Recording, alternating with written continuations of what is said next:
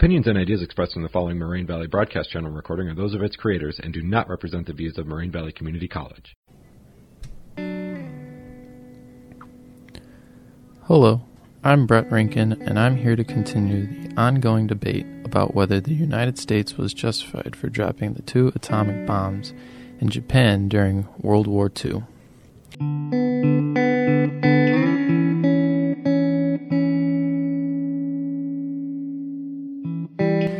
Before I get started with facts and my opinion about the topic, I'd like to explain a little bit about my family's history, specifically my grandfather, who fought in World War II.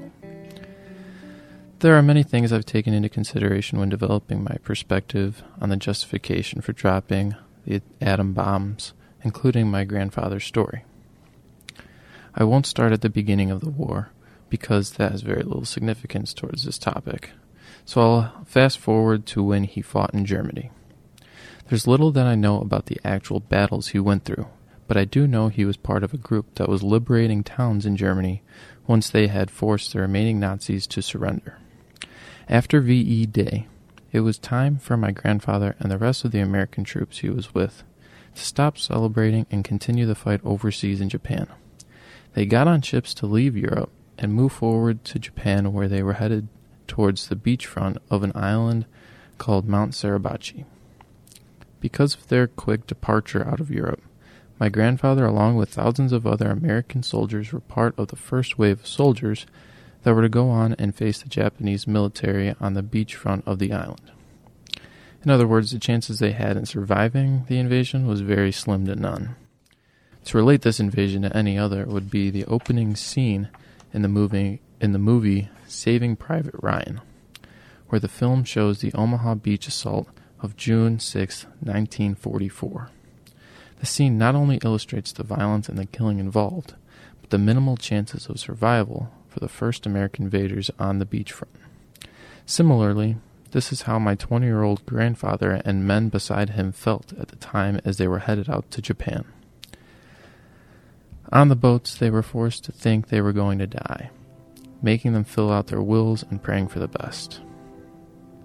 But somewhere along their journey in the ocean, the soldiers were rescued. They were rescued by the news about the atomic bombs that were dropped, forcing Japan to surrender. Meaning there was going to be no more invasion on the beachfront, there was going to be no bullets or bombs targeted at them. There was no f- more fear of dying once they left their boats.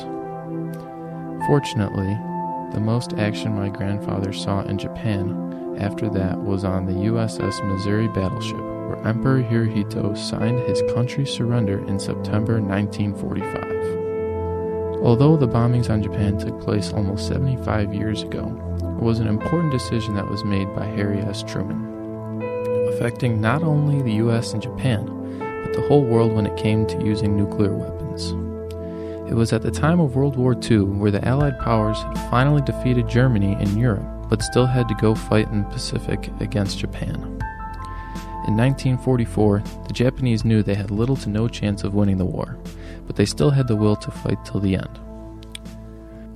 According to History.com, the article named Bombing of Hiroshima and Nagasaki explains how between mid April of 1945, when President Harry Truman took office, and mid July, Japanese forces inflicted Allied casualties totaling nearly half those suffered in three full years of war in the Pacific, proving that Japan had become even more deadly when faced with defeat. In late July, Japan's government rejected the demand for surrender by the Allied powers, where the Allies warned them that they would bring forth destruction upon Japan if they were to refuse. As a result, Truman and the U.S. did as they said and successfully made history with two acts of violence. On August 6, 1945, History.com editors also state that an American B 29 bomber dropped the world's first deployed atomic bomb over the Japanese city of Hiroshima. The explosion wiped out 90% of the city and immediately killed 80,000 people. Tens of thousands more would die later of radiation exposure. Three days later, a second B 29 bomber dropped another A bomb on Nagasaki, killing an estimated 40,000 people. Japan's Emperor Hirohito announced his country's unconditional surrender in World War II in a radio address on August 15th, citing the devastating power of a new, most crucial bomb. The ultimate question that arises from this historic event is whether or not it was right for the U.S. to drop such a devastating and powerful weapon, killing so many Japanese soldiers and citizens, yet making the war come to a quick ending. For me, I see the US was justified for dropping the bombs. The US was like the rest of the world, soldiering on towards the end of a dark period of human history that had seen the single most costly conflict in terms of life in history. And they chose to adopt a stance that seemed to limit the amount of casualties in the war by significantly shortening it with the use of atomic weapons. Tristan Hopper, a writer for the National Post, wrote in his article Did the atomic bombings of Hiroshima and Nagasaki really end the war? He writes how General Douglas MacArthur and other top military commanders favored continuing the conventional bombing of Japan already in effect and following up with a massive invasion codenamed Operation Downfall.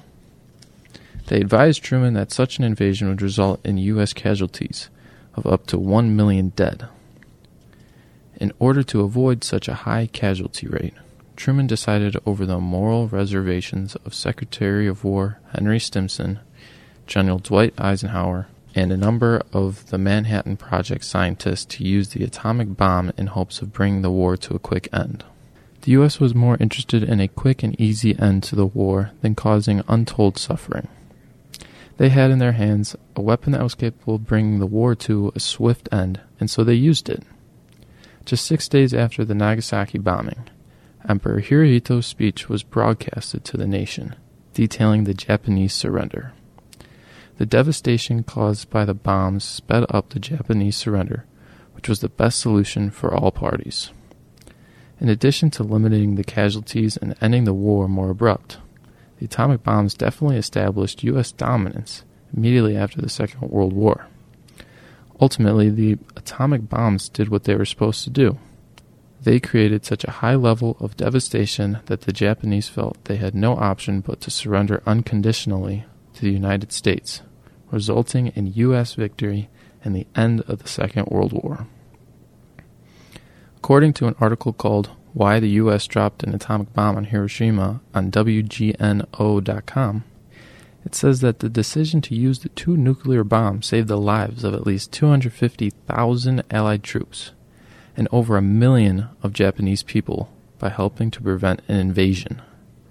Postponing the use of an atom bomb would only have prolonged the war and potentially created an even worse fate for the American soldiers and especially the people of Japan. One of those men saved would be my grandfather. For if the bombs were never dropped, and the invasion on Mount Suribachi did end up happening, those frontline soldiers, including my grandfather, would have most likely never seen the end of the war. He would have never gotten married, my dad would have never been born, and the same goes for me.